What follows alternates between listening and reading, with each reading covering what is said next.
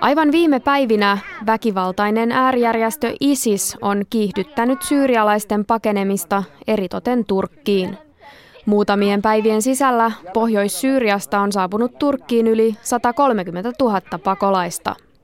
Kaiken kaikkiaan kotimaansa jättäneitä syyrialaispakolaisia on jo yli kolme miljoonaa. Eniten pakolaisia on paennut naapurimaihin Libanoniin, Jordaniaan ja jo mainittuun Turkkiin.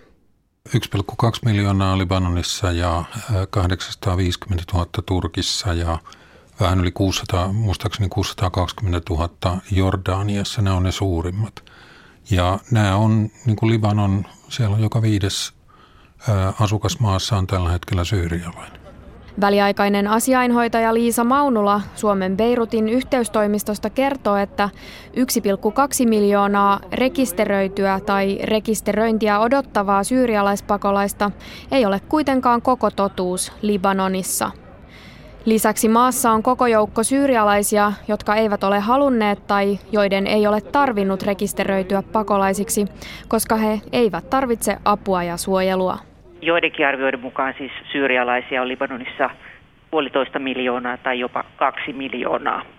Maan asukasluku on reilu neljä miljoonaa, niin se on valtava väestömäärä. Mitä tällainen väestömäärä tarkoittaa Libanonille taloudellisesta näkökulmasta katsottuna? Libanonille tämä on hirmuinen kuormitus ja taakka. Joidenkin arvioiden mukaan tämä vastaa semmoista lähes kolmen prosentin menetystä Libanonin bruttokansantuotteeseen vuodessa. Työttömyysaste jopa kaksinkertaistuu ja sen arvion mukaan tämä on tämä vuoden takaa itse asiassa jo arvioitu, että 170 000 libanonilaista suistuu köyhyyteen tämän kriisin takia, koska peruspalvelut kuormittuvat, vesi- ja jätehuolto kuormittuu, sähköverkko, tieverkosto. Libanonilaisten itsensä lisäksi julkisia palveluja tarvitsevat syyrialaiset pakolaiset. Liisa Maunulan mukaan tällaisessa tilanteessa palveluiden saatavuus ja laatu kerta kaikkiaan heikkenevät. Kulutus kärsii, investoinnit maahan ovat selvästi laskeneet. Matkailu, joka on Libanonille tärkeä elinkeino, se on kärsinyt kovastikin. Vaan häiriintynyt hallituksen menot kasvaa. SPRn kansainvälisen avustustoimen johtaja Kalle Löövi.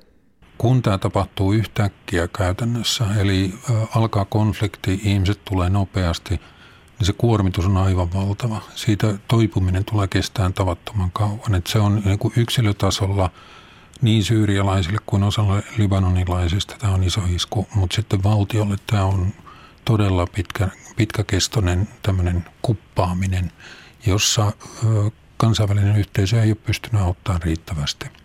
Libanonin omaan väestöön suhteutettuna syyrialaispakolaisten määrä on valtava.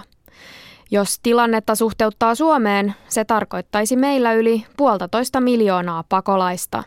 Miten poikkeuksellinen tapaus Libanon on? Taitaa olla kyllä aika ainutkertainen tapaus. Se on Syyrian tässä vieressä ja suhteet maiden välillä ovat aina olleet läheiset, kulkuyhteydet ovat hyvät edelleen olemassa. Ja myös on muistettava, että libanonilaiset itse ovat omien selkkaustensa sisällissodan aikana hakeutuneet Syyrian puolelle pakolaisiksi, niin täällä, täällä toisaalta on myös valtava määrä solidaarisuutta ja sympatiaa, että syyrialaiset veljet olivat pitkään hyvinkin tervetulleita, mutta nyt kun kriisi jatkuu neljättä vuotta, niin on aivan ymmärrettävää, että se vieraanvaraisuuskin alkaa vähän hiipua ja kyky vastaanottaa niitä pakolaisia niin on ajat sitten saavuttanut rajat. Minäkään en muista niin kuin näin suurta suhdelukua, että ajattelen Mosambikin pakolaisia oli Malavissa aikanaan 1,2-1,3 miljoonaa – mutta maaväkipohja oli noin kaksinkertainen verrattuna Libanoniin. Kyllä tämä on ihan poikkeuksellinen. Ja tässä nimenomaan se, että tässä on ollut pitkän aikaa tämä tämmöinen niin kuin isäntäperheissä majoittaminen ja se on tarkoittanut sitä, että ihmiset on osana sitä yhteiskuntaa ja, ja niin kuin Liisa kuvasi tuossa, niin käyttävät niitä kaikkia palveluja, mitä siellä on ollut. Että tämä on, tämä on suuri vaikutus, syvä vaikutus.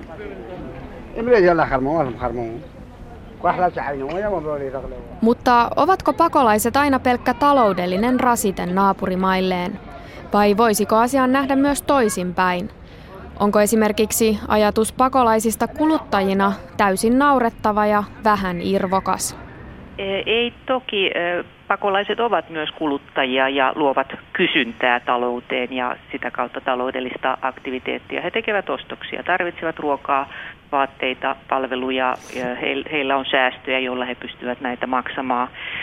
E, ja sitten tietysti yritysten ja työnantajien kannalta voi olla hyvinkin tervetullutta, että maassa on hyvin paljon halpaa työvoimaa saatavalla. Sehän, sehän voi laskea koko maassa hintatasoa tai siis palkkatasoa ja yritysten kannalta se on hyvä asia. Toisaalta vähätuloisten libanonilaisten tai jordanialaisten kannalta tällainen palkkakilpailu on kaikkea muuta kuin toivottavaa ja voi heikentää heidän ennestään haavoittuvaa asemaa. Siinä on myöskin sellainen, mikä tapahtuu, joka on valitettavaa, on tämmöinen aivovuoto. Eli, eli kun katsotaan, ketkä lähtee pakosalle, niin kyllä siinä on joukossa aika paljon niitä. Esimerkiksi lääkintäväkeä on lähtenyt Syyriastakin paljon liikkeelle. Lähtee niitä, joilla on koulutus, kun he sitten päätyy muihin maihin ja, ja tosiaan tekevät sitten halvemmalla sitä työtä, jos saavat ammattityötään tehdä tai tekevät muita töitä, niin kyllä sillä osittain siitä hyötyäkin – mutta samaan aikaan juuri tämä, että se pistää sen talouden aika lailla sekaisin näissä maissa ja, ja se vaikutus on tosiaan pitkäkestoinen. Libanonilla, Jordanialla ja Turkilla on tapana korostaa pakolaisten tuomaa taloudellista taakkaa. Onko taustalla toive siitä, että näin saataisiin apua ulkomailta? Ja eikö tuo olisi vähintäänkin kohtuullinen toive? Se on erittäin kohtuullinen toive joidenkin arvioiden mukaan nämä lähimmät äh, naapurimaat ja eniten pakolaisia vastaanottaneet maat, Libanon, Turkania, Egypti ja Irak, ovat yhteensä maksaneet tämän humanitaarisen kriisin kustannuksia ja pakolaisten kustannuksia 80 miljardia dollaria. Ja samaan aikaan avunantajamaiden osuus olisi noin reilu 4 miljardia dollaria onhan tässä itse köyhät maat panostaneet aivan valtavasti ja voi pitää kohtuullisena sitä vaatimusta ja toivetta, että ulkopuoliset valtiot osallistuisivat tähän taakanjakoon entistä enemmän. Se näkyy humanitaarisessa työssä meillä ainakin tällä hetkellä niin, että joidenkin ihan selvästi tarpeellisten hankkeiden aloittaminen on vaikeaa, kun – tämmöinen isäntämaa siinä naapurissa eh, käy neuvotteluja kansainvälisen yhteisön kanssa siitä, että minkälaisella osuudella kansainvälinen yhteisö tukisi heidän juuri infraan kohdistuvia rasituksia ja, ja silloin se viivästyttää kyllä myöskin humanitaarisen avun aloittamista. Näin on käynyt tässä operaatiossa nyt parissakin paikassa jo.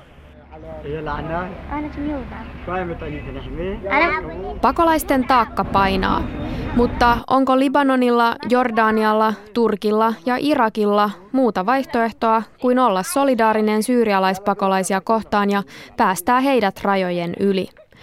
Teoriassa muita vaihtoehtoja ei ole, sillä suojeluvelvollisuus vaatii antamaan apua.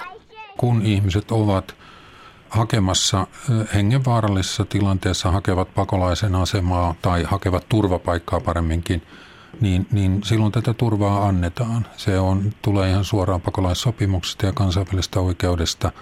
Mutta sitten toinen asia on juuri se, että sitä taakkaa tulisi voida jakaa.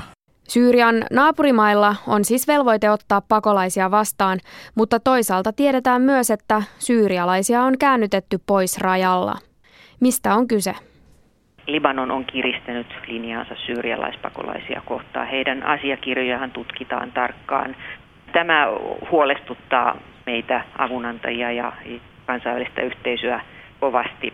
Myös Jordania hienovaraisesti, vaikka, vaikka vakuuttaa pitävänsä rajojaan auki ja ottavansa pakolaisia vastaan, niin sieltäkin on kuulunut joitakin tietoja, että tämmöiset sanotaan nuoret taisteluikäiset miehet voivat tulla käännytetyksi. Ja kaikkein ongelmallisin tilanne on palestiinalaisille.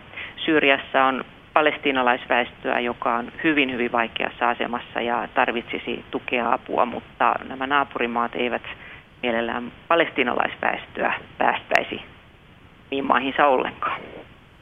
Nämä valtiot alkaa suojautua siltä, että tämä taakka käy kovaksi ja, ja sitten tulee tämmöinen juuri ne riskit, että, että omaan yhteiskuntaan tulee, tulee epäjärjestystä.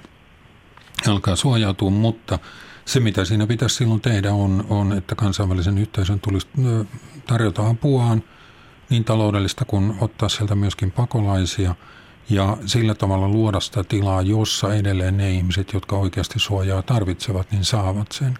Et, et se on aika vaikea, kun rajalla on tilanne, jossa ihminen sanoo hakemansa turvapaikkaa ja, ja siinä on sitten toisen maan viranomainen, joka sanoo, että ei näytä siltä, että juuri sinä tarvitsisit sitä.